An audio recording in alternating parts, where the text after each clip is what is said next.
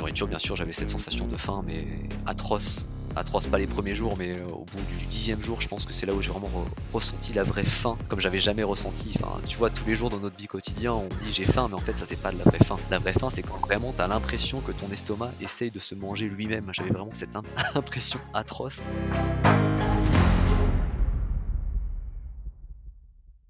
Salut Steve, bienvenue sur le, le podcast des frappés. Salut Loïc, merci beaucoup, c'est un plaisir d'être là. Bah, je, te, remercie de te rendre disponible après, euh, après une journée de boulot. C'est super sympa. On enregistre un peu tard, mais bon, euh, on va voilà le, plaisir de la conversation va compenser l'horreur l'horaire de l'horreur euh, super bah écoute moi je suis très très content de t'accueillir aujourd'hui impatient d'échanger avec toi sur bah, en fait ce, que tu fais quand, quand j'ai découvert ton profil euh, j'ai découvert euh, l'aventurier moderne, j'ai l'impression, quelque part. Euh, l'aventurier du, du 21e siècle. Donc, bah, j'ai hâte que tu t'expliques un petit peu tout ça aux auditeurs, ce que tu fais, comment tu t'organises, et peut-être que tu nous partages un petit peu quelques-uns quelques de tes grands voyages et ce que tu en, as, ce que en as retiré. Avec plaisir. et, peut-être que du coup, pour introduire tout ça, je te laisse, je te, laisse te présenter, nous expliquer ce que tu fais, qui, qui tu es. Ouais, avec plaisir. alors du coup, comment me décrire? C'est une bonne question. après tu m'expliqueras pourquoi tu as dit aventurier, aventurier moderne. C'est la première fois qu'on me Ouais, je te dirai. qu'on me le sort, mais je suis curieux. Non, en fait, comment je me décrirais? Je me décrirais simplement comme un comme un homme ordinaire avec une vie, très ordinaire, qui a ressenti à un moment de sa vie, suite à des certains électrochocs et certains événements, comme une, une urgence à vivre, à vivre, j'ai envie de dire. Euh, comme une sensation de ne pas avoir assez vécu, et qui depuis quelques années a fait des aménagements dans sa vie, a libéré du temps pour justement vivre plus intensément, et, ceci par l'aventure. Voilà comment je me décrirais. Top. Ouais. Quand tu parles d'aménagement, comment ça se présente? Quand tu t'es aménagé ta, vie? Oui, alors en fait, j'ai un, job de bureau très, très banal. Je travaille dans un cabinet de conseil, mais maintenant je ne le fais plus que six mois par an, puisque, j'ai libéré six mois dans l'année que je consacre entièrement à, mes aventures, à, me former aussi à devenir guide de montagne. et également à mes projets d'écriture, puisque j'essaie d'écrire de plus en plus d'articles à la fois sur mes aventures et sur celles des autres, et avec quelques projets aussi d'écriture de livres. Euh, donc voilà, je, consacre six mois, six mois dans l'année euh, purement et égoïstement à, tout, ce qui me, tout ce qui me rend heureux. Bah écoute, au, contraire, c'est génial parce que ça permet, euh, bah, ça permet qu'on ait cette conversation, par exemple, et je suis sûr que tu en inspireras beaucoup. S'il y en a qui t'ont pas encore découvert sur, je pense notamment à Outside, qui est un site que, que je parcours pas mal et où tu as, je crois, au moins 3 ou 4 articles. Ouais, 4 articles pour fait. Ouais. Exactement. en tout cas, moi, il y en a un, celui sur l'Islande, tu, tu nous en diras plus, euh, je pense, plus tard, mais qui m'a qui m'a vraiment bluffé sur le, le, format. Enfin, c'est une vraie invitation au voyage et tout ça dans le contexte euh, Covid, euh, sans vraiment avoir besoin de gros budgets, etc. Donc, c'est en ça pour moi que, tu vois, je quand tu t'es présenté la première fois, qu'on a eu notre, notre conversation pré-enregistrement, où je me suis dit, waouh, c'est l'aventurier des temps modernes, parce que tu as d'un côté un job qui, moi, me parle beaucoup, parce que c'est un job que par lequel j'ai commencé dans le conseil, j'étais à Paris aussi. en tout cas, moi, j'avais pas croisé jusqu'à présent de, de consultants qui, six mois de l'année, sont des explorateurs aventuriers et bientôt guide de haute montagne. Donc, c'est pour ça que ça m'a fait. C'est un mode de vie assez atypique. Et, et, en même temps, je pense que c'est quelque chose, et c'est pour ça que j'ai envie de partager un peu mon histoire aussi, très modestement, c'est que je pense que c'est un mode de vie que tout le monde pourrait avoir. En fait, on a tous une, je pense que dans nos vies, on a tous une marge de manœuvre. elle est simplement plus étroite chez certains que d'autres. Donc il y a certaines personnes qui peuvent tout plaquer pour vivre, par exemple, de l'aventure à 100%. malheureusement, on n'a pas tous cette chance. On a tous des contraintes professionnelles, familiales qui, nous empêchent de, tout plaquer pour vivre autre chose. Mais je pense qu'on peut tous faire des ajustements et simplement assumer qu'on a d'autres aspirations dans notre vie et d'autres projets que la carrière. Et, c'est pour ça que j'ai envie de parler aussi de, de mon mode de vie, c'est que je pense que c'est quelque chose d'accessible en fait pour pas mal de gens. Et d'ailleurs à la suite des articles que j'ai écrits sur Outside, il y a beaucoup de jeunes qui m'ont contacté sur, sur les réseaux sociaux, qui m'ont demandé: «Mais, comment tu fais? Comment je peux avoir aussi ce mode de vie? J'aimerais voyager, tant de tant de mois dans l'année» et en fait, il y a pas de secret. C'est-à-dire que le seul secret que je peux donner, le seul conseil, c'est, parler de vos de vos projets personnels à vos collègues, à vos managers. Dites ce qui vous fait, ce qui vous fait vibrer, ce qui ce qui vous ce qui vous grise dans la vie et mmh et en tout cas, si si vous êtes bon dans votre travail et que les gens vous apprécient, au minimum, ils feront tout, pour pouvoir, vous vous mettre en place ce ce type de système. Donc on perd rien à demander et à dire qu'on a d'autres rêves, que notre, que notre job, en fait. Ouais, ouais, complètement, complètement. C'est peut-être le premier filtre, c'est vrai que c'est un très bon point. Le le c'est l'auto, l'autocensure en réalité, Bien en sûr, tout cas l'autocensure, le fait de pas oser, se lancer. Écoute, c'est vachement intéressant. Est-ce qu'on peut peut-être du coup commencer par ça? Comment ça s'est, heu, comment est-ce que ça s'est présenté pour toi? Heu, comment est-ce que tu as organisé ce ce cet aménagement dans ta vie? Et tu évoquais tout à l'heure des, des déclencheurs, heu, qui à un moment donné t'ont t'ont fait te rendre compte que tu vivais peut-être pas forcément ta vie aussi pleinement que, que tu aurais pu. Donc ouais, peut-être que tu peux rentrer un peu dans le détail sur, la la phase de lancement, on va dire, dans le l'aventure des temps modernes? Ouais, carrément. En fait, ça a commencé à mes 25 ans. Donc en fait, jusqu'à mes 25 ans, moi, j'étais vraiment, un un un jeune homme, un jeune diplômé, heu, qui était vraiment qui avait des aspirations professionnelles un peu démesurées. Heu, j'étais, heu, vraiment, carriériste carriériste, pardon. Je me suis lancé sur le monde du travail avec, cette volonté de bâtir une carrière, d'avoir un CDI, d'acheter un appartement. J'ai intégré un grand groupe, du CAC 40, heu, qui est le leader mondial des cosmétiques, pour pas le nommer et et une fois que j'ai eu tout ça, une fois que j'avais eu, mon CDI, mon job, très bien payé, mon appartement à Paris, heu, je me suis rendu compte et il y a un moment, heu, dans ma vie où je me suis dit, heu heu: «Projette-toi 15 ans plus tard, si tu continues ta vie comme ça, hem, à passer tout ton temps au travail», hein, pour pour pour faire très Mmh. simple, «est-ce que tu seras heureux? Est-ce que tu seras content de la vie que tu vas raconter, heu, aux autres et à tes enfants?» et en fait, je me suis projeté comme ça 15 ans plus tard et j'ai eu j'ai envie de dire que j'ai fait ma crise de la quarantaine, en fait, par anticipation. C'est-à-dire que je me OK. suis ouais, tout simplement, donc j'aime bien dire ça parce qu'en fait, j'ai l'impression, heu, d'avoir sauvé, heu, 15 années de ma vie et de de Ouais. au moins de m'en rendre compte maintenant, d'avoir projeté mes regrets que je pourrais avoir plus tard, heu, de me dire, heu: «Ouais, OK, j'ai sauvé 15 ans de ma vie et aujourd'hui, heu, je suis un peu plus épanoui» et il y a eu un vrai événement événement, heu, donc il y a eu cette toute cette réflexion d'abord sur le monde du travail, sur mon rapport au travail. J'étais pas vraiment en rejet de mon de mon job, hein. Ce qu'il faut comprendre, c'est que j'étais vraiment en rejet de moi, la place que je mettais de de dans ma vie pour le travail et mmh et il y a eu un événement qui sont les attentats du 13 novembre 2015. Je pense qui ont qui ont vraiment marqué, pas seulement moi, mais toute une génération, toute la génération Ouais. de mon âge et même, toute une génération en général. Et en fait, c'est très idiot, mais je me suis rendu compte à 25 ans que j'étais pas immortel et que moi aussi je pouvais mourir du jour au lendemain. Et c'est là où je me suis dit: «Ouais, OK, as il faut il faut quand même que tu fasses quelque chose. Il faut que tu te tu te hâtes à vivre». Heu et en fait, j'ai démissionné de mon job, dans cette grande entreprise. Je savais pas vraiment ce que je voulais faire, heu et comme tous les jeunes un peu perdus, qui qui savent pas ce qu'ils veulent faire, je suis parti voyager parce que souvent c'est la réponse. On va voyager pour voir un peu ce qui se fait ailleurs et ce qu'on est capable de faire, une fois libéré de toutes, nos contraintes.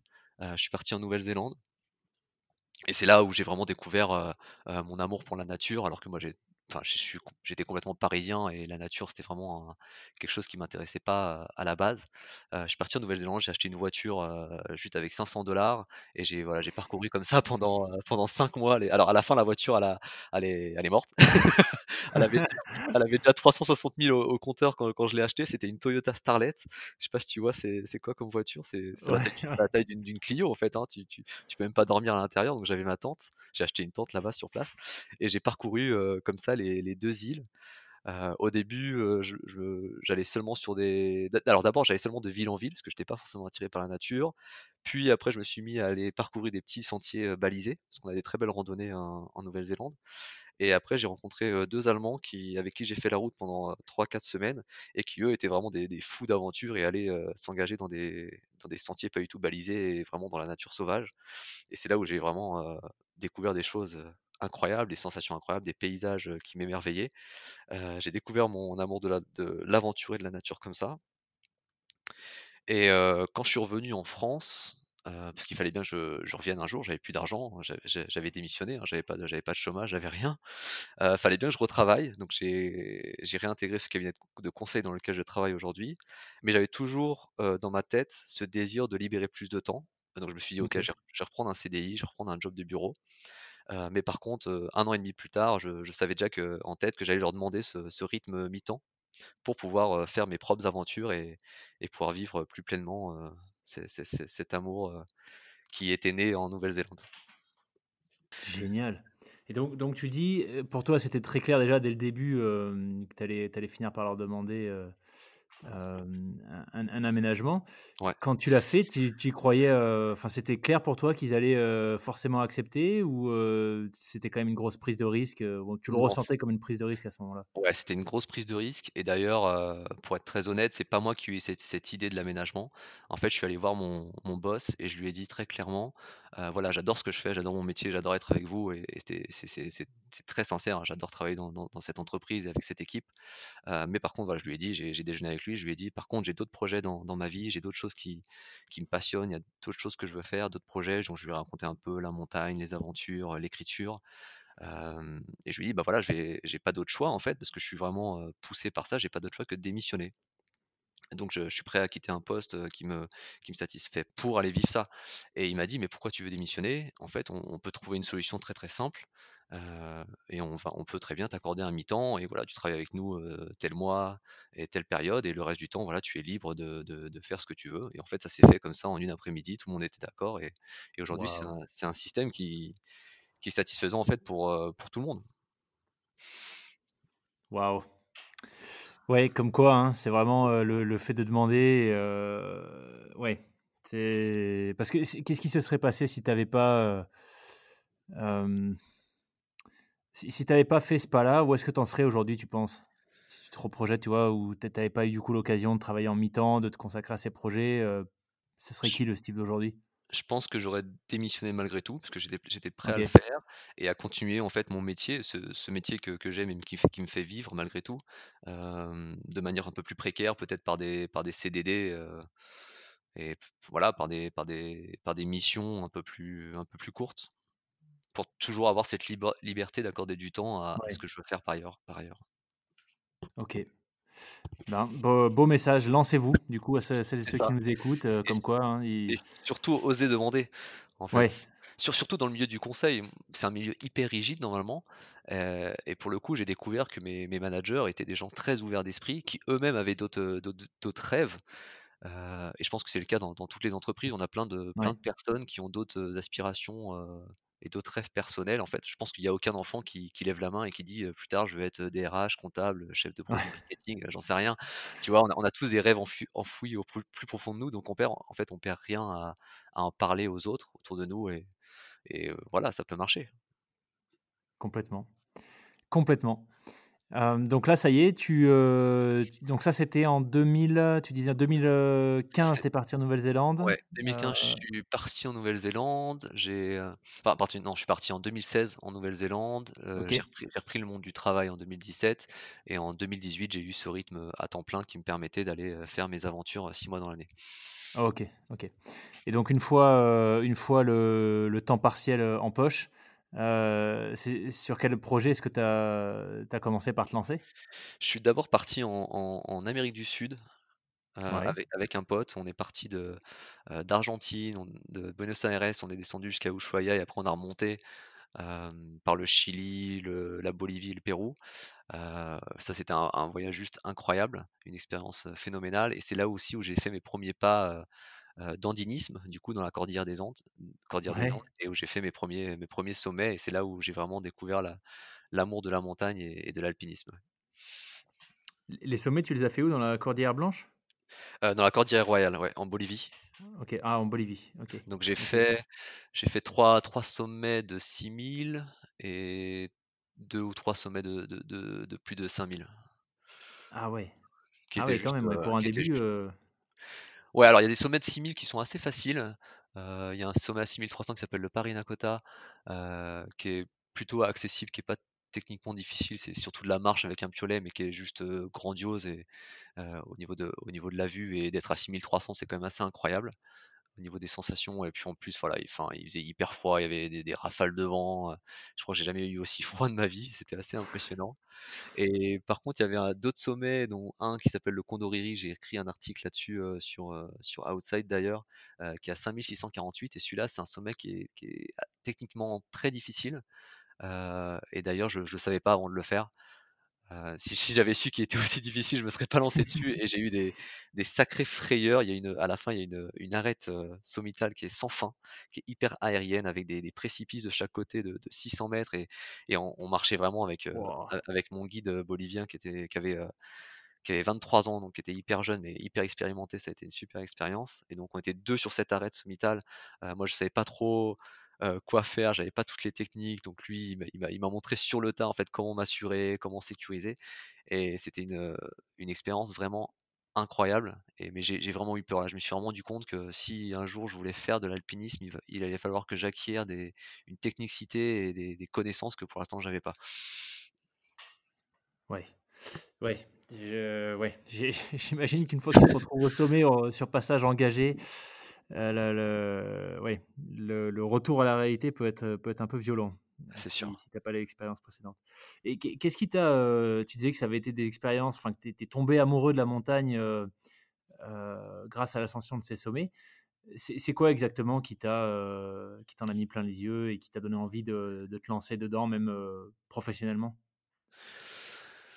C'est dur de répondre à cette question, en fait, sans tomber dans des dans des clichés, mais malheureusement, en fait, c'est c'est le la meilleure façon de de de le décrire et c'est très sincère. C'est c'est d'abord, heu, ouais, l'émerveillement, heu, face à la nature, à à atteindre, heu, grâce à l'effort des des vues que tu ne pourrais jamais avoir si tu avais Mmh. pas, exploité, voilà, toutes tes facultés physiques, si tu si tu étais pas dans l'effort pour pour les atteindre, et après c'est tout ce que tu c'est en fait, c'est le double combat que tu mènes à la fois face à la nature, parce que la nature, en fait, elle te facilite pas forcément la tâche. Heu, c'est à toi de braver un peu les obstacles et aussi du double combat avec, avec toi-même, en fait et sentir tes limites, qui se rappellent à toi, sentir ton corps dans l'effort. Heu, ouais, c'est vraiment tous ces tous ces toutes ces notions d'ailleurs que que tu parles beaucoup dans ton podcast de de dépassement de de soi-même Ouais. et et cette sensation de de se sentir vivant. En fait, j'aime bien cette expression parce que c'est hyper dur à décrire, mais tout le monde la comprend quand on dit se sentir vivant. Moi, c'est ce que je ressens quand je quand je suis en montagne ou quand je suis quand je fais une aventure. C'est ouais, j'ai l'impression d'être là, quoi. J'ai l'impression de de d'exploiter toutes mes toutes mes, heu, toute ma condition physique, d'être sur le moment présent. Heu, c'est c'est des éprouver des émotions tellement intenses que tu peux pas avoir, heu, heu, par ailleurs, autrement. Not notamment, heu, notamment à la Défense, dans dans une tour, C'est ça. ouais, ouais. Ouais, ouais. Ouais, ça ça me parle ça me parle carrément, tu vois? Surtout ce cet aspect de, découvrir au fur et à mesure que tu montes des paysages que tu jamais pu sur lesquels tu aurais jamais pu poser les yeux autrement. C'est cet clair. émerveillement, tu vois? Face à la au grandiose de la nature, ça me ouais, ça peut peut-être faire cliché, mais moi, ça me parle, complètement. C'est très intéressant ce que tu as dit sur le dépassement parce que, je me suis rendu compte que, à travers les retours des auditeurs et même, tu vois, moi, les invités que j'essayais d'approcher, souvent, on enfin, on peut avoir tendance à penser que dépassement, résilience, tu vois, détermination, les termes qu'on évoque, c'est il faut avoir un champion olympique, heu, champion du monde, un entrepreneur d'une boîte qui vaut 300 millions pour, heu, pour pour que la conversation soit intéressante. Mais en réalité, heu, le dépassement, c'est, c'est très c'est très subjectif, c'est propre à chacun. C'est-à-dire que, heu, peut-être j'ai un invité qui me disait ça, tu vois, qui, Au Jacques Aubin, heu, qui sera qui sera sorti d'ici à ce que ton épisode soit diffusé, hem, qui, qui a perdu, plus de 100 kilogrammes en 1 an et qui fait maintenant des, des semi-marathons, marathons, Ironman et qui disait que lui a beaucoup de respect, même pour les gens pour les gens qui font un 5 kilomètres parce que peut-être qu'un 5 kilomètres pour, bah, pour ton voisin, c'est le défi d'une vie pour, pour, des raisons X ou Y. Donc ça ça m'intéresse vachement de savoir comment comment toi ça s'est passé, tu vois? Quand si tu te replonges dans le moment où tu es arrivé sur cette arête et que tu t'es rendu compte avec ton guide de 23 ans que, bah, voilà, techniquement, il allait falloir apprendre vite et dans l'instant. Comment tu as fait, enfin, ça a été quoi peut-être tes premières réactions, contrôlées ou pas et comment tu as fait pour te te reprendre, te te voilà, rester dans l'instant, rester concentré et et pas complètement flipper, t'arrêter, t'asseoir ou redescendre?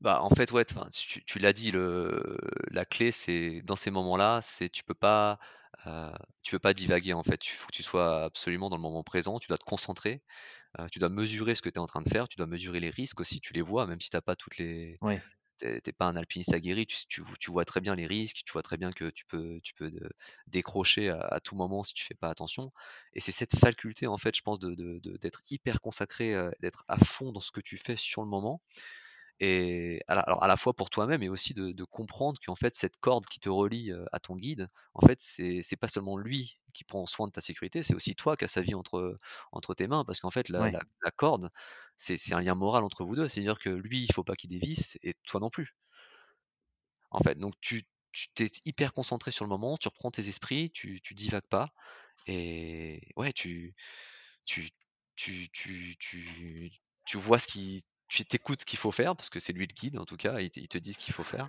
et et toi tu tu te permets pas de c'est pas le moment de tenter des expériences personnelles en fait et de voir, ce qui va arriver, Ouais. en marchant à droite plutôt qu'à gauche, heu.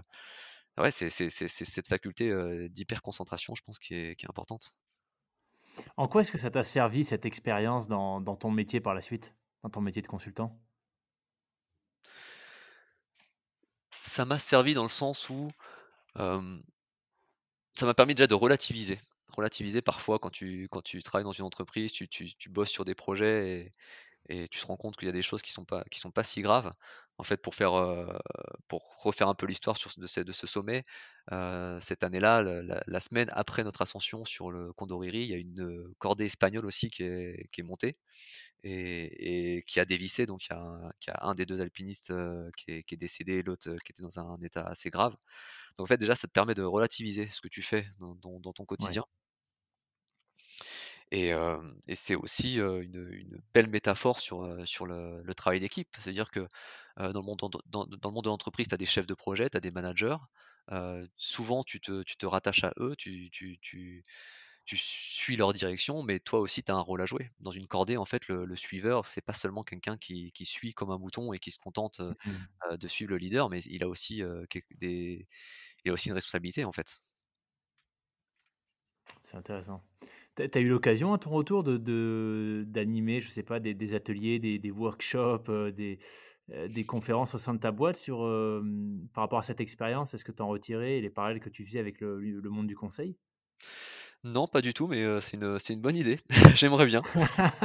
Non, je pense Je me posais la question de parce que parallèles à faire, ouais. ouais, ouais, ouais.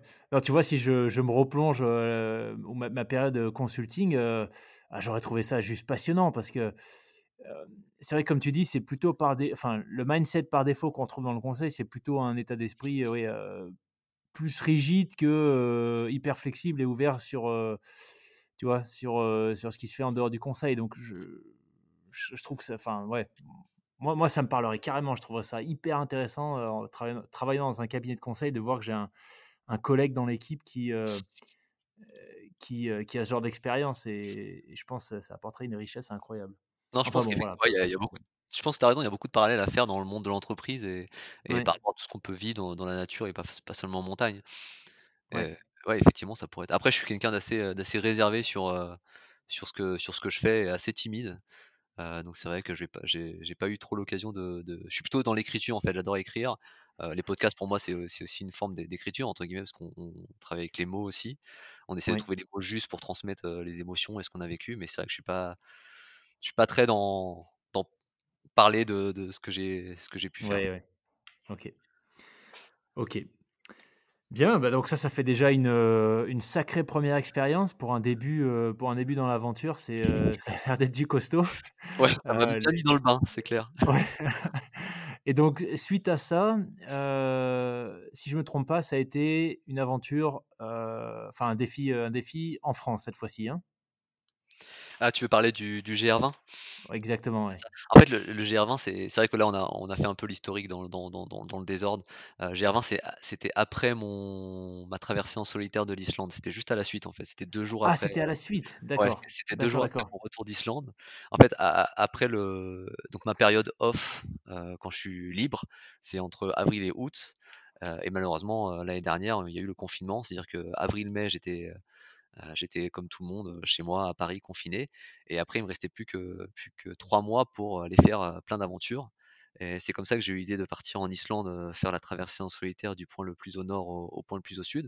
Parce que c'était le le un des rares pays qui qui acceptait encore des touristes français et c'est un pays que je connaissais bien parce que ça faisait, c'était ma 5e fois en Islande et juste après, en fait, j'avais programmé un GR20 avec, avec un pote et donc on est parti 2 jours après mon mon retour d'Islande, donc ça m'a fait, heu, 2 mois, vraiment à fond, Waouh! où j'ai fait que de marcher, des dizaines de de kilomètres par jour. Et tu devais avoir une condition physique, d'enfer, en attaquant le GR20. Ouais, mais ah par contre, en commençant l'Islande, c'était pas le cas parce que j'ai pas eu l'occasion de m'entraîner du coup pendant le confinement, donc c'était un peu Oui. c'était un peu dur. Bah, on aura l'occasion d'en parler, mais ouais, les les 1ers jours étaient juste, affreusement douloureux. Alors justement, ce voyage en Islande, moi, c'est celui qui me enfin tous tes voyages, ont m'ont vachement intéressé, mais mais l'Islande, la particularité de le faire, heu heu, je fais un petit peu de spoil, tant pis, mais en autonomie complète, et sans ravitaillement, j'ai trouvé ça juste hallucinant. Est-ce que tu peux peut-être, pour celles et ceux qui qui connaîtraient pas trop l'Islande, nous rappeler le la la distance que ça représente, la traversée nord-sud? Heu, le temps que ça t'a pris et peut-être qu'on commence à rentrer dans le détail de la réalité d'un point de vue logistique, ce que ça a demandé comme, heu, organisation, le poids que tu portais et cetera?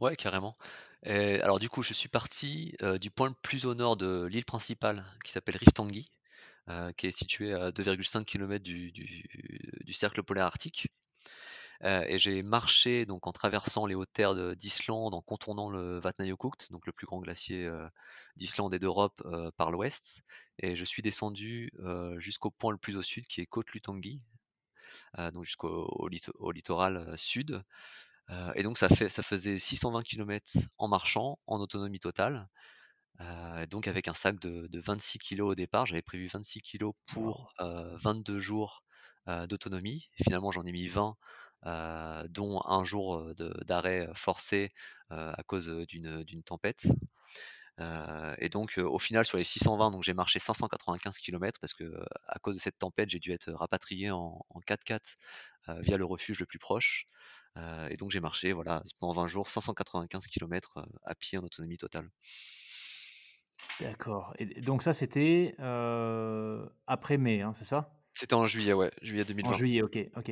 OK, ah et donc même au cœur de l'été, tu as des conditions qui peuvent être, heu, extrêmes en Islande? Ah oui, oui, totalement. Ah oui, enfin, l'Islande, c'est vraiment le le le le pays où tu peux avoir 4 saisons dans dans une journée. Tu peux avoir des la pluie, tu peux avoir même de la neige à cette époque de l'année, tu peux avoir des des rafales de vent qui sont bah, là, on c'était une tempête avec des rafales de vent à plus de 120 kilomètres/heure. Donc autant te dire que Ah quand oui. tu es quand tu es tout seul sur les sur un plateau où tu as vraiment aucun endroit pour t'abriter, où tu es juste avec ta tente, heu, en fait, tu as tu as ju tu as juste aucune chance donc tu tu vas pas, affronter comme ça bêtement, le les les forces de la nature qui il faut il faut être humble face à ça et en fait, tu as pas d'autre choix que d'aller d'a d'a d'aller d'aller t'abriter, tout Ouais. simplement. Et là là, comment ça s'est passé? Tu avais, un téléphone satellite? Tu as déclenché une balise? Comment tu as fait pour l'évacuation? Ouais, j'avais un téléphone, enfin, c'est un GPS satellite qui est le Garmin inReach Explorer, qui te Ouais. permet d'avoir la météo, et donc j'avais aussi ma copine qui me monitorait, depuis Paris, qui me suivait un peu et qui pouvait m'envoyer les alertes météo c'est comme ça que je me suis rendu compte qu'il y avait une, tempête qui arrivait, quelques heures, heu, plus tard. Moi, à ce moment-là, j'étais dans les hautes terres d'Islande, j'avais vraiment aucun endroit où m'abriter, donc du coup, je savais pas trop quoi faire de cette, information. J'ai contacté les services de secours islandais qui sont hyper efficaces, hyper accessibles et à qui j'avais envoyé mon mon itinéraire aussi, donc ils me suivaient. Heu, je leur ai demandé un peu leur avis, ils m'ont dit qu'effectivement là où j'étais, heu, positionné en ce moment, il fallait mieux que je sois rapatrié. Heu, soit je faisais appel, à des rangers en fait, du parc national du Vatnajökull, qui pouvaient passer me prendre, soit j'essayais de faire du stop. Alors il y avait vraiment personne, à ce moment-là. Donc je me suis dit mais j en fait, je me suis dit: «Je vais accepter l'imprévu, heu, je vais pas demander les rangers, je vais je vais attendre qu'une voiture passe, si jamais une voiture, heu, passe. Et dans ce cas-là, si, heu, si elle veut me prendre, bah, ça sera le signe du destin qu'il faut que je que je sois rapatrié». Donc j'ai marché ce jour-là 38 kilomètres et au bout du ouais, du 38e kilomètre, il y a une, un 4x4 de Suisse, heu, de randonneurs suisses qui est passé. Et c'est eux-mêmes qui se sont arrêtés, qui m'ont dit: «Il y a une tempête qui approche, heu, on peut pas te laisser là en fait, monte avec nous» et donc ils m'ont ramené, heu, 25 kilomètres plus loin, dans le refuge du Landmannalaugar. Et donc je suis resté 1 jour dans dans dans ce refuge. Et j'ai bien fait parce que, bah, tout le monde était a été rapatrié dans ce refuge-là. Il y avait même des personnes qui qui qui étaient en tente, dont la la tente s'était envolée, donc qui étaient arrivées en urgence, au refuge. C'était assez impressionnant. Et pour la petite histoire, c'est la même tempête qui a, qui a immobilisé aussi Mike Horn quand il était en en expédition pour aller, heu, rejoindre le Groenland. Donc ça D'accord. il a été immobilisé, heu, par la même tempête, en Islande. Voilà. Ça, c'est juste pour dire à quel point la tempête était, heu, Ouais, ouais. était énorme parce que même si Mike Horn s'arrête, Ouais. c'est que c'est du lourd, c'est du lourd quand même. C'est clair. Et qu'est-ce qui t'a motivé, qu'est-ce qui a motivé le choix de l'autonomie, complète? En fait, ce que ce ce que j'aime dans la dans la nature, moi, c'est tout faire par mes propres moyens. C'était vraiment pas l'idée de faire un exploit physique ou un record ou quoi que ce soit, heu, ça, c'est pas vraiment des des trucs qui qui m'importent, mais c'était d'affronter la la nature, heu heu, tout simplement par, heu, parce que par par par tes propres moyens, en fait, tout simplement. Mmh. Et c'est toujours plus sympa aussi de se dire que tu as pas à à tout organiser en termes de logistique, des points de ravitaillement qui auraient été hyper compliqués à organiser en plein confinement. Heu, donc je me suis dit: «Voilà, heu, il faut que je trou faut que je me fasse une aventure en solitaire». Je connais bien l'Islande, même si là, j'ai découvert des coins que je connaissais pas du tout. Heu, donc je suis parti avec mon sac et je me suis dit: «Voilà, au moins tu y vas en autonomie complète, tu dois rien à personne, tu as pas de tu as pas d'étape à être, tel jour, pour avoir Ouais. ton ravitaillement». Voilà, c'est une une vraie liberté pour le coup d'être dans la nature comme ça. Et que comment ça s'est passé, d'un point de vue pour la pour la planification? Comment est-ce que tu as réussi à à prévoir, heu, enfin, je pense surtout à la nourriture parce que, heu, autant, heu, côté équipement, bon, voilà, j'imagine que sur si tu sais que tu pars sur une certaine période, bah, tu emmènes à peu près tout ce dont tu peux avoir besoin, mais la nourriture, l'eau, comment, ouais, co co comment comment ça s'est organisé? Alors au niveau de nourriture, j'avais prévu 22 jours d'autonomie, j'avais préparé mes plats mes plats chez moi, en fait. J'ai. J'ai ce qu'on appelle un déshydrateur, en fait, ce qui permet de donc ça, c'est un vrai conseil pour ceux qui qui font souvent des des aventures en autonomie comme ça. Achetez-vous un déshydrateur, c'est super, vous pouvez déshydrater tous vos légumes et après vous faire des des plats maison comme ça avec des pâtes, du riz, du boulgour, des graines et cetera. Mélanger des légumes déshydratés, ça ça tient hyper longtemps et c'est plus savoureux et c'est moins cher en plus que les plats industriels. Donc j'avais prévu comme ça 22 jours d'autonomie. J'avais prévu bien sûr tout ce qui est snacks, fruits secs, pour la journée, des flocons d'avoine le matin. Malgré tout, bien évidemment, j'avais pas de enfin, je dépensais beaucoup plus de calories que ce que je pouvais manger et à la fin du du parcours d'ailleurs, j'ai perdu, j'ai perdu 6 kilogrammes, ce qui représentait, heu, 9 de mon poids de départ. J'avais j'avais emporté aussi une petite, une petite flasque en inox avec 250 millilitres d'huile d'oli d'huile d'olive pour ajouter des calories dans dans mes plats. Mais bien sûr, ça suffisait pas. Je dépensais beaucoup Ouais. trop de trop d'énergie et et je suis pas assez, hem, encore assez technicien sur tout ce qui est diététique pour savoir, heu, combien de calories j'avais dans chaque plat. J'ai vraiment fait ça un peu, Ouais. à à l'arrache, mais après je connais assez bien mon mon corps et je savais ce qui ce qui allait être suffisant au moins pour, pour, durer 22 jours. Bah, c'est ouais, c'était ça allait être ma prochaine question, en fait, parce que sur, heu, tu vois, bon, là, c'est une question un peu égoïste, mais sur sur mes mes j'ai toujours du mal à à à savoir exactement, tu vois, combien de calories prévoir par rapport à l'effort, l'altitude, la durée, le dénivelé, je et c'est un paramètre, heu, c'est tout bête, mais c'est enfin, ça peut faire une énorme différence, tu vois? Toi, sur, clair, heu, bien sûr. sur 20 jours, enfin, 9% de ton poids, c'est ouais, énorme, en fait. c'est beaucoup trop, en fait. C'est beaucoup trop, mais à la fois, je pense que j'avais j'avais pas trop le choix, sinon je serais parti avec, je sais Ouais, pas, 30-32 kilogrammes.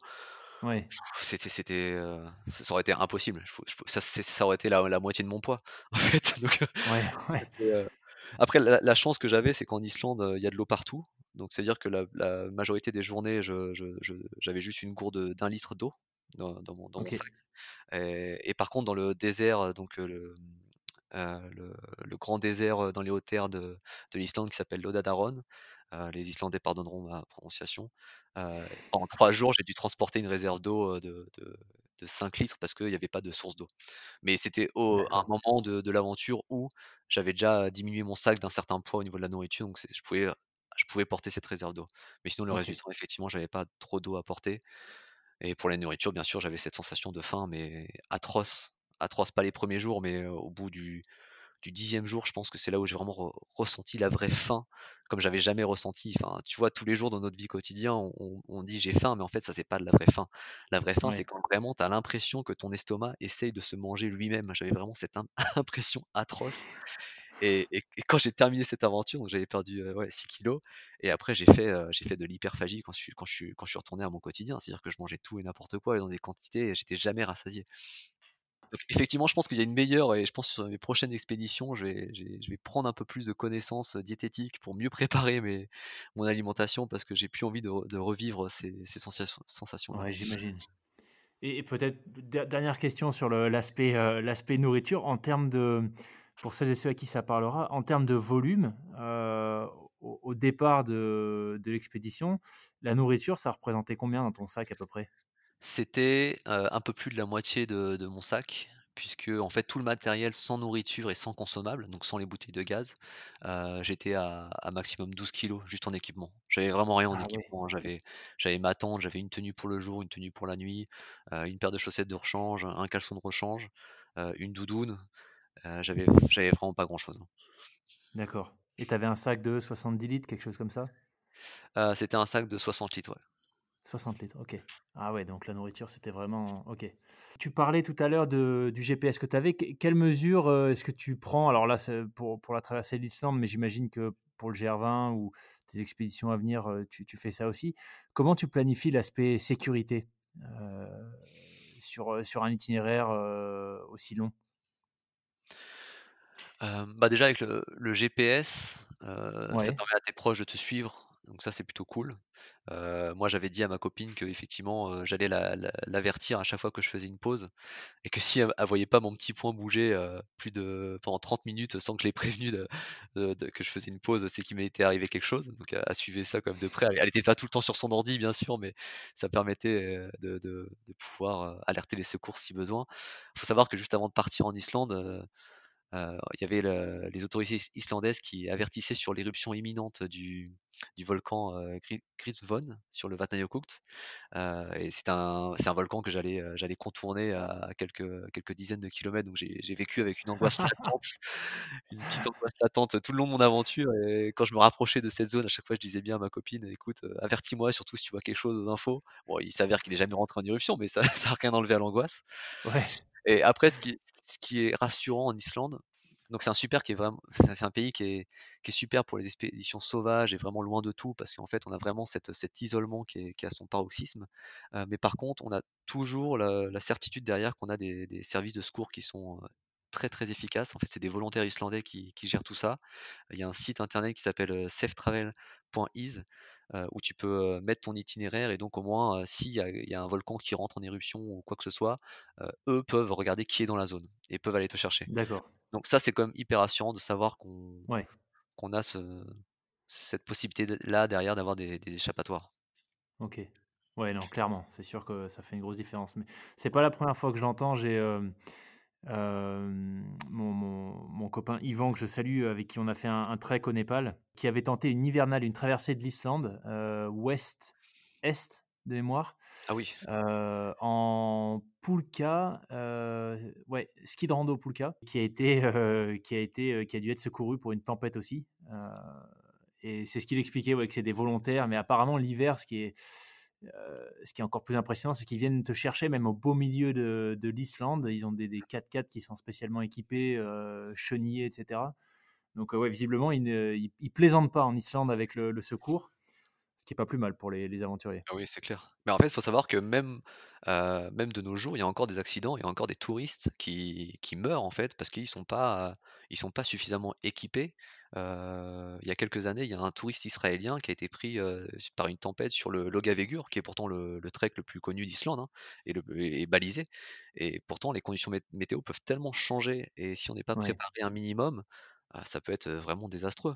Désastreux. Il y a même des Islandais qui, qui se font encore avoir lors, lors de la dernière éruption de euh, l'Eyjafjallajökull, c'est ce volcan qui, a, qui est rentré en éruption en 2010.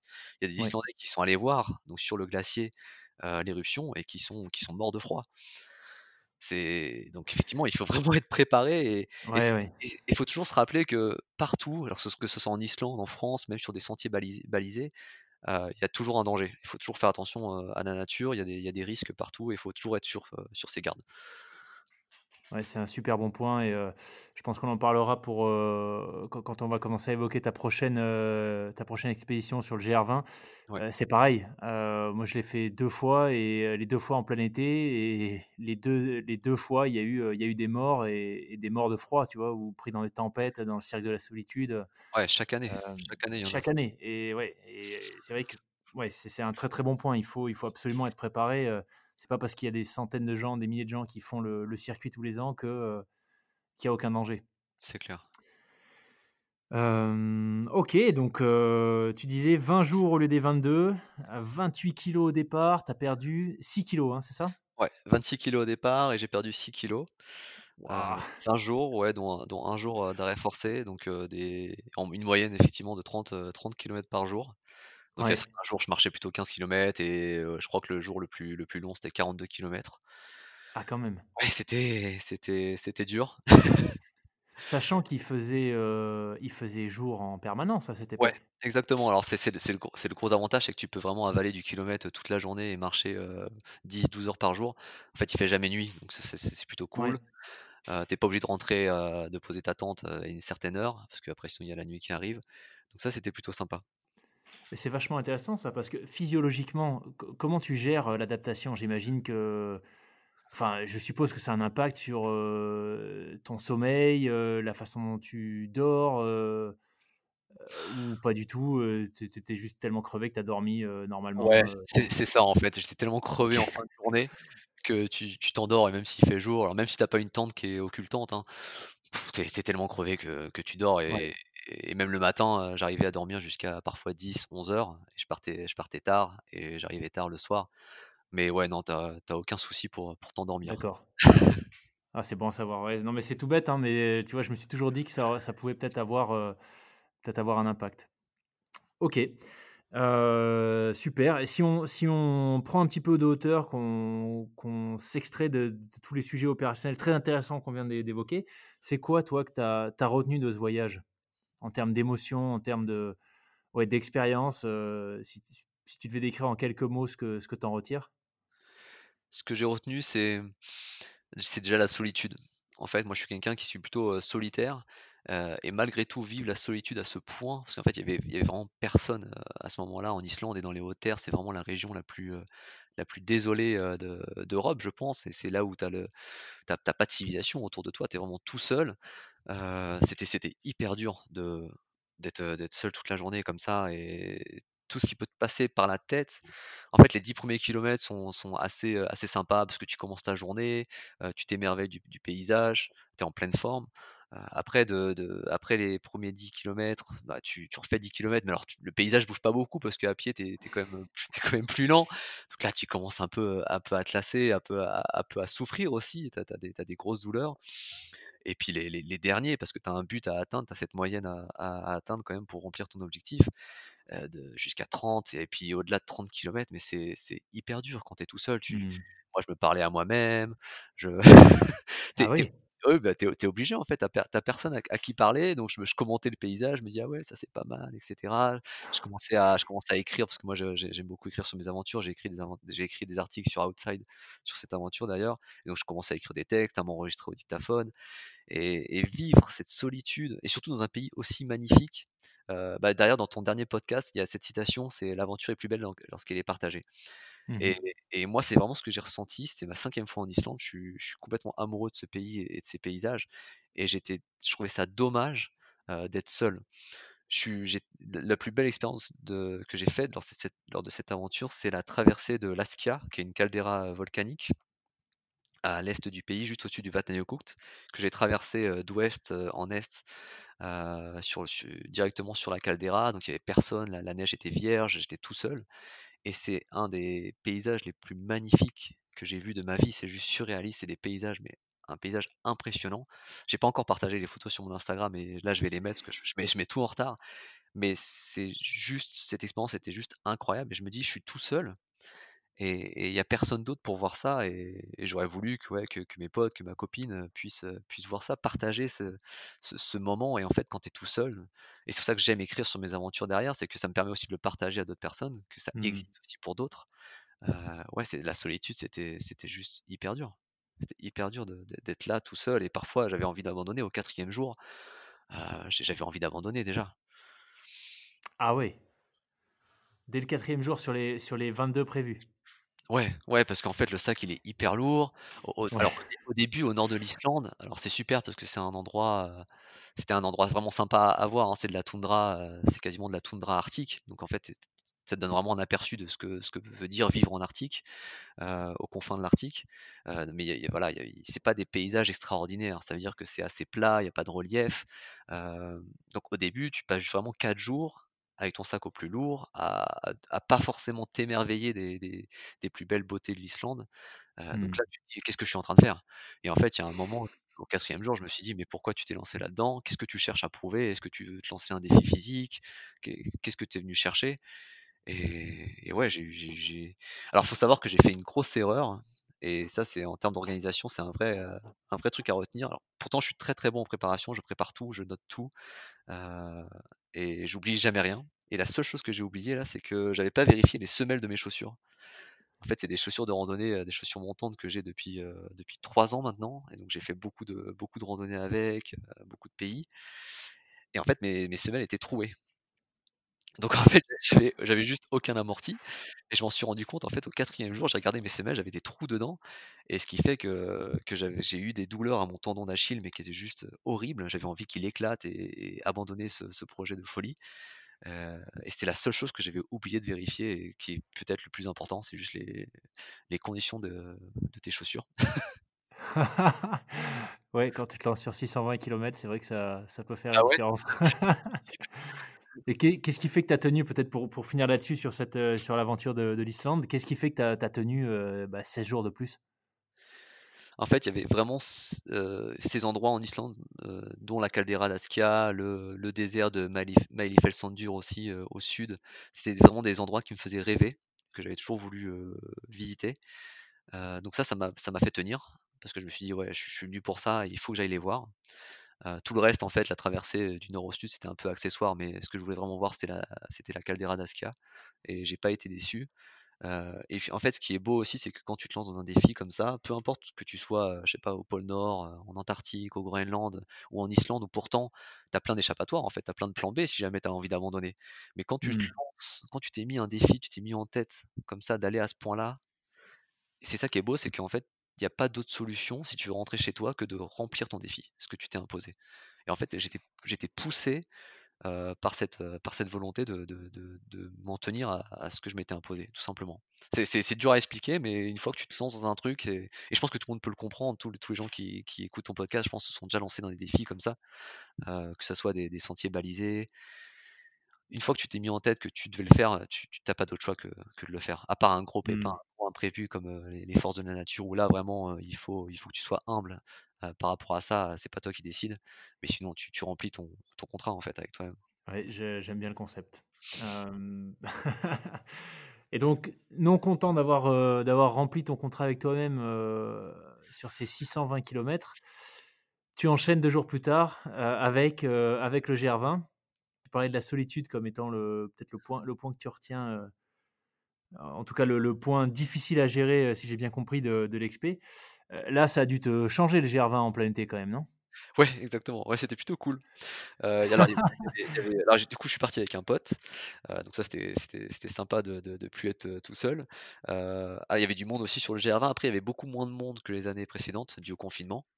Heu, je Ouais. pensais que ça serait l'inverse, qu'il y aurait une surfréquentation du sentier, heu, mais en fait, c'était l'opposé. Il y avait il y avait peu de personnes, donc on voyait tout le temps les la même, quinzaine, de personnes, heu, tous les jours. Et là, l'objectif du du GR20, c'était de le faire, vraiment en alors on c'était les 50 ans du GR20 et je m'étais dit pour les cin parce que le en fait, le sentier, il a commencé à être balisé en 1970 et je me suis dit: «OK, je vais le Faire un kiff et j'ai embarqué mon pote là-dessus qui lui s'attendait pas du tout à vivre ça en fait, et je je l'a je l'adore pour ça parce qu'à chaque fois que je lui propose un défi, il me dit: «OK» et il se rend vraiment pas compte, du du truc que ça va être et donc on s'est lancé en quasi autonomie totale puisqu'en fait on avait des on avait un seul ravitaillement à Visavona, qui est le départ du GR20 Sud. Donc on est parti le premier jour avec 9 jours d'autonomie en nourriture, avec notre tente bien bien évidemment et après on avait un ravitaillement à Visavona, pour les 7 jours restants et et là c'était c'était vraiment, une approche différente du sentier parce qu'aujourd'hui c'est un sentier qui est vraiment en passe de devenir, un un sentier de trail, de vitesse où tout le monde, tout le monde veut le faire en moins de jours, possible. C'est vraiment, ça l'approche du GR20 aujourd'hui et nous on était à l'inverse Mmh. avec nos gros sacs de 20 kilogrammes, avec notre tente, hyper lent. On mettait beaucoup plus que beaucoup plus de temps chaque jour que les que les temps indiqués sur le topo de la de la Fédération française de randonnée et on était on passait vraiment pour des aliens avec mon pote, tout le monde nous demandait: «Mais pourquoi vous faites ça avec, vos gros sacs? Et les refuges, ils sont hyper bien aménagés, vous avez des épiceries et donc pourquoi vous en transportez votre nourriture?» et c'était vraiment une approche très différente et revenir un peu aux sources de ce qu'avaient vécu les pionniers, dans les années 70, heu, sur ce sentier. Ah, c'est intéressant d'entendre que, ce que tu as vécu, c'était, enfin, en tout cas, l'état d'esprit que tu as retrouvé sur le le GR20, c'était, plutôt celui de la rapidité, de la vitesse. Parce que moi, ça fait un moment que j'y ai plus mis les pieds, mais la dernière fois que je l'ai fait, donc on bah, avait essayé de le faire le plus rapidement possible, donc on l'a fait en 7 jours, en doublant toutes les étapes et en triplant sur une journée et c'était plutôt nous les aliens, tu vois, à ce moment-là, où les gens enfin moi je me rappelle plutôt avoir entendu, des gens nous dire: «Mais, heu, vous profitez pas, vous voyez pas le paysage», donc c'est marrant de voir qu'aujourd'hui c'est ça ça a changé. Ouais, c'est je pense que je pense que c'est très récent. C'est vraiment je sais pas en quelle année tu l'as fait, mais je pense que ça ça s'est vraiment amplifié cette approche de la vitesse, dernièrement avec les records, les les tentatives de Ouais, records ouais. qu'on a pu voir un peu partout et et je sais pas si tu as moi, à mon retour du GR20, en fait, à chaque fois que je dis que j'ai fait le GR20, tout le monde me demandait, heu: «En combien de temps?» c'est la première question et je te jure, hein, ça j'exagère pas, c'est la première question que tout le monde me pose. C'est pour ça qu'après j'ai écrit cet article sur Outside, heu, c'est parti de ce constat-là, c'est tout le monde me disait: «Mais en combien de temps?» je sais pas si toi on t'a posé cette question aussi? Ouais, aussi, ouais. C'est la première question que tout le monde pose. C'est assez flagrant en fait du du du de de l'état d'esprit maintenant du GR20 et j'ai vraiment rien contre les gens qui qui font de la vitesse et cetera. Heureusement heureusement que les sentiers, il faut que ça attire une publication une, un public aussi divers et que tout le monde y trouve son compte, hein. Il y a pas de souci là-dessus, mais heu, le le comment dire? Heu, ouais, j'ai eu envie d'écrire cet article et de le faire avec cette approche-là, heu, parce que, je pense que c'est intéressant aussi de de revenir, à à l'état d'esprit originel du du GR20 qui était surtout de montrer la beauté la beauté de la de la nature corse, en fait et des montagnes corses Ouais. et même, en fait, ce qui était assez, assez, flagrant sur le sur le sentier, c'est que même ceux qui avaient pas prévu de doubler, re ressentaient comme une obligation à à à Mmh mh. doubler les étapes. Dès qu'ils dès qu'ils avaient une étape qui était un peu courte de 4 heures la journée, ils se posaient tous la question de: «Est-ce qu'on devrait pas la doubler?» C'était, ouais, c'était assez flagrant comme, heu et nous, on aimait bien être un peu à à contretemps de de tout ça et prendre et ça nous arrangeait aussi parce que on n'était pas aussi en forme que les autres donc ça ça m'arrangeait d'être un peu dans la lenteur parce que de toute façon, je serais incapable de le faire, comme toi, par exemple, en en en 7 jours, quoi. C'est c'est pas possible. Après, c'est vrai que c'est enfin, tout tout est différent, du coup. La première fois que je l'ai fait, le j'avais un sac qui faisait, j'étais extrêmement mal préparé. C'était mon 1er, heu, mon 1er GR, je je crois que j'avais un sac qui faisait 24 ou 25 kilogrammes. Heu, la 2e fois, quand on l'a fait en 7 jours avec, heu, avec mon pote Yann, je crois que j'étais à 10, heu, 11, quelque chose comme ça. Ouais. C'est-à-dire que forcément, tu emmènes moins, et on on dormait en tente, hein, donc chacun et chacun notre tente. Donc mais on avait on avait des tentes sarcophages qui pèsent, je sais plus les tentes, Camp, elles doivent peser 300 grammes, Ouais. quelque chose comme ça. Donc voilà, après, c'est vrai que l'ap l'approche, enfin, tout est très différent, du coup. Ouais et OK, donc heu, vous l'avez fait en 16 jours, du coup, j'imagine? On va quand même Ouais, parler du temps. ouais, on a on a suivi le les étapes du du topo de la la fédération française. Heu, donc la le le le le nouveau itinéraire parce que maintenant enfin, à l'époque, c'était 15, heu, 15 étapes. Il y avait un je me souviens plus c'est quel, c'est Matalza, je crois. C'est le refuge de le refuge de Matalza qui a été rajouté donc ils ont coupé une étape, en 2 et on n'est pas passé par contre par le cir cirque de la solitude. On aurait bien voulu mais ça demande un équipement à transporter supplémentaire, heu Il est donc il est il est fermé, non, de toute Ouais, façon? Il il est alors tu peux t'y engager, avec ton propre matériel. D'accord. Mais je crois qu'ils ont enlevé effectivement les, comment ça s'appelle? Pas les cordes fixes, mais tout Les ce qui chaînes? ouais, les chaînes exactement, voilà, tout ce que tout ce qui peut t'aider à à passer par Ouais, sans les chaînes, ça peut être un peu un peu sportif, surtout si tu as 20 kilogrammes sur le dos. Ouais. Heu, donc 16 jours en quasi, heu, quasi, enfin en tout cas en autonomie avec un ravitaillement, au milieu. Vous l'avez fait dans le sens nord-sud, du coup, si j'ai bien compris? On a fait la difficulté d'abord et après on Ouais. on s'est on s'est reposé sur le sud.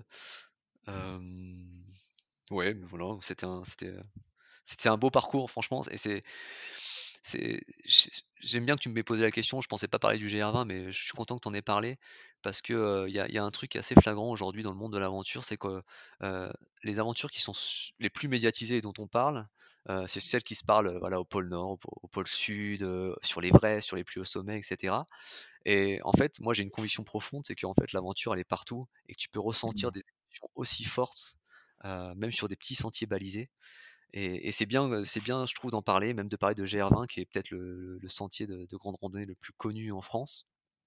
Parce qu'en fait, il faut dire aux gens que si vous voulez vivre des aventures, vous avez pas besoin de partir à à l'au à l'autre extrémité du globe, dans des endroits complètement inaccessibles, qui sont d'ailleurs inaccessibles surtout pour des raisons, monétaires maintenant aujourd'hui.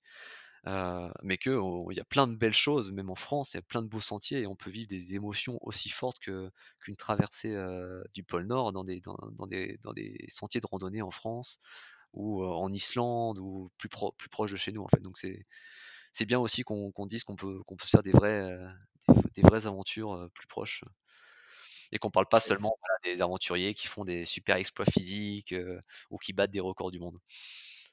Ouais, complètement, complètement et c'est vrai que, bah, surtout en France, en fait, hein, enfin, toi qui as pas mal voyagé, je sais sais pas ce que tu en penses, mais hem, j'ai fait fait pas mal de pays aussi, l'Amérique du Sud, la Nouvelle-Zélande, heu, un petit peu en pas mal en Europe et cetera et en fait, moi, j'ai l'impression qu'en France, il y a une diversité de paysages qui est juste incroyable entre le entre les littoraux, les Alpes, enfin, c'est juste dingue, tu vois? Tu prends un je sais pas, un parc des Écrins, heu, la traversée des Pyrénées, le, le les sentiers du littoral en Bretagne, enfin, tu tu tu peux en prendre plein la vue en France, sans, comme tu dis, avoir besoin de prendre l'avion et faire, heu, 15 heures de vol, 12 heures de décalage horaire, pour vivre l'aventure. Exactement.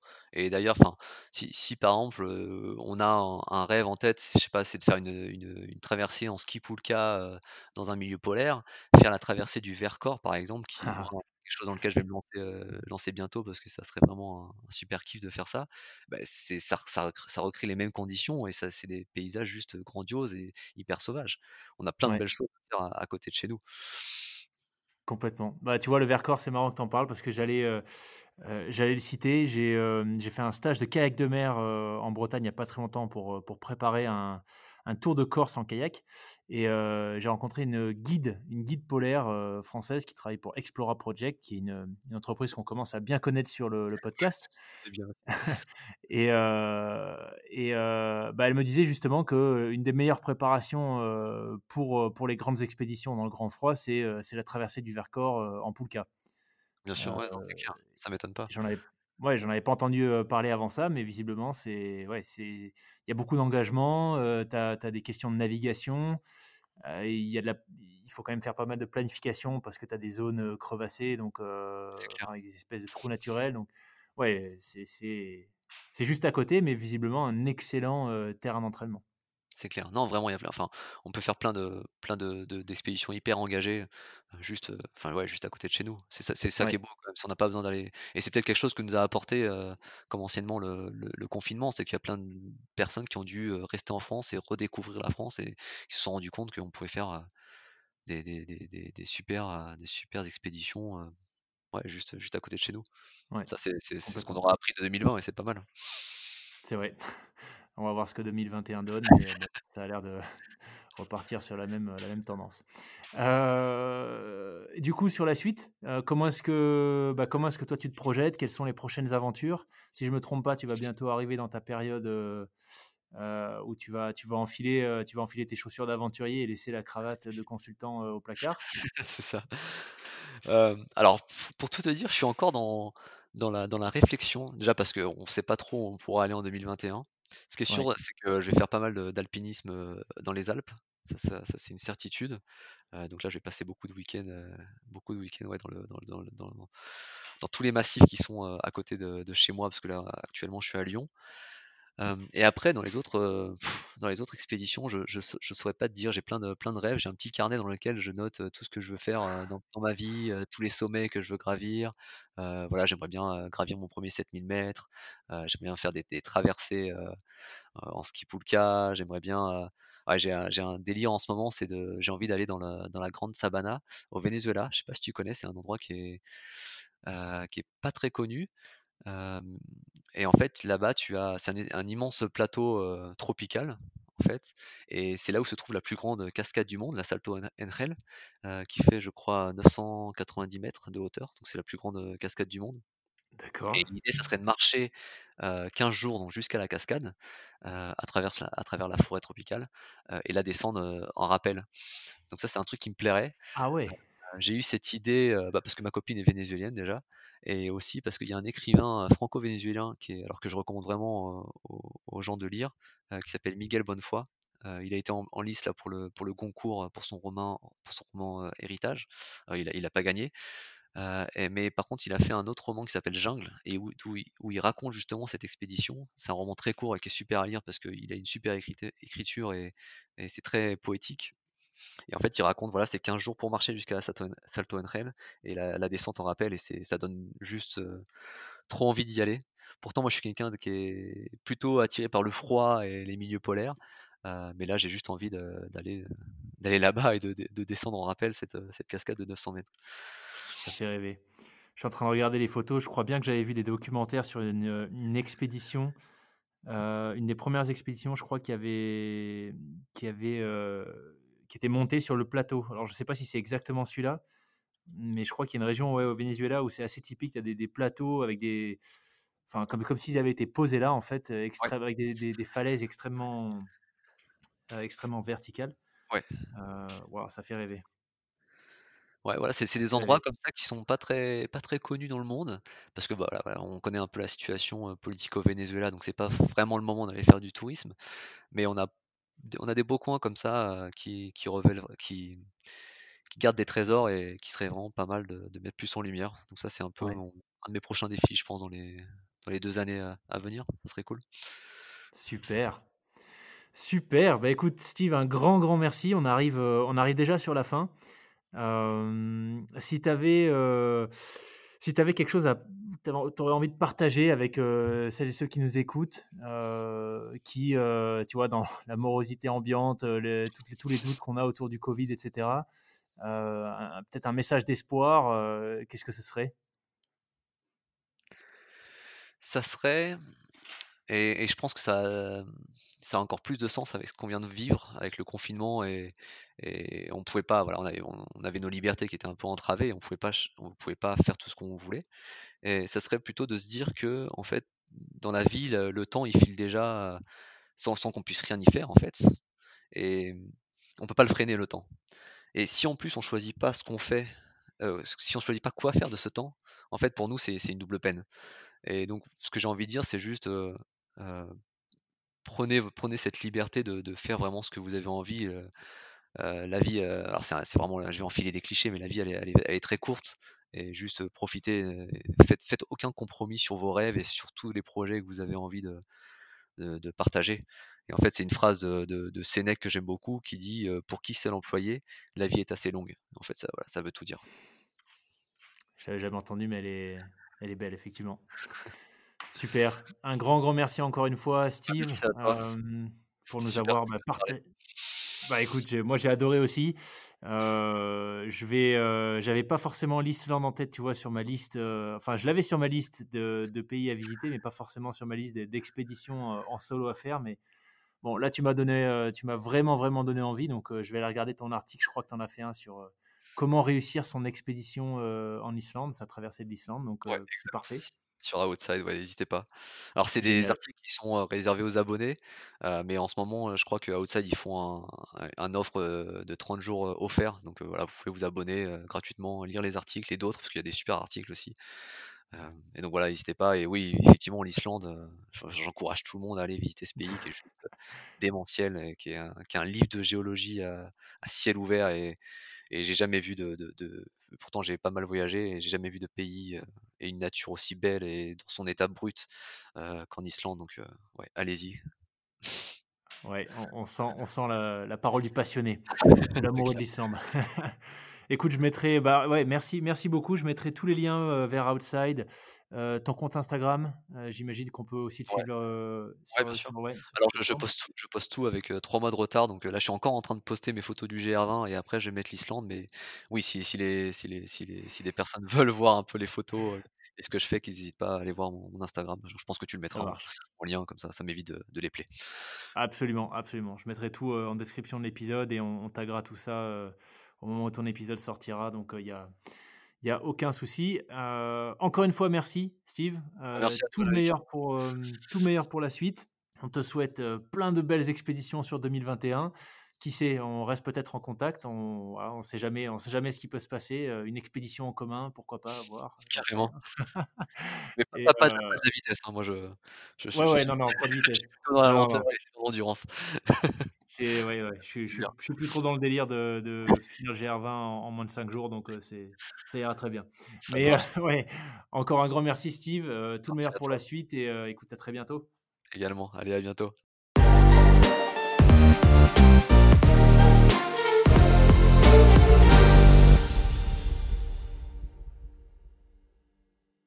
Merci d'avoir écouté cet épisode du podcast Les Frapper jusqu'au bout. J'espère qu'il vous aura intéressé, même inspiré euh, pour vos différents projets, qu'ils soient pro ou perso.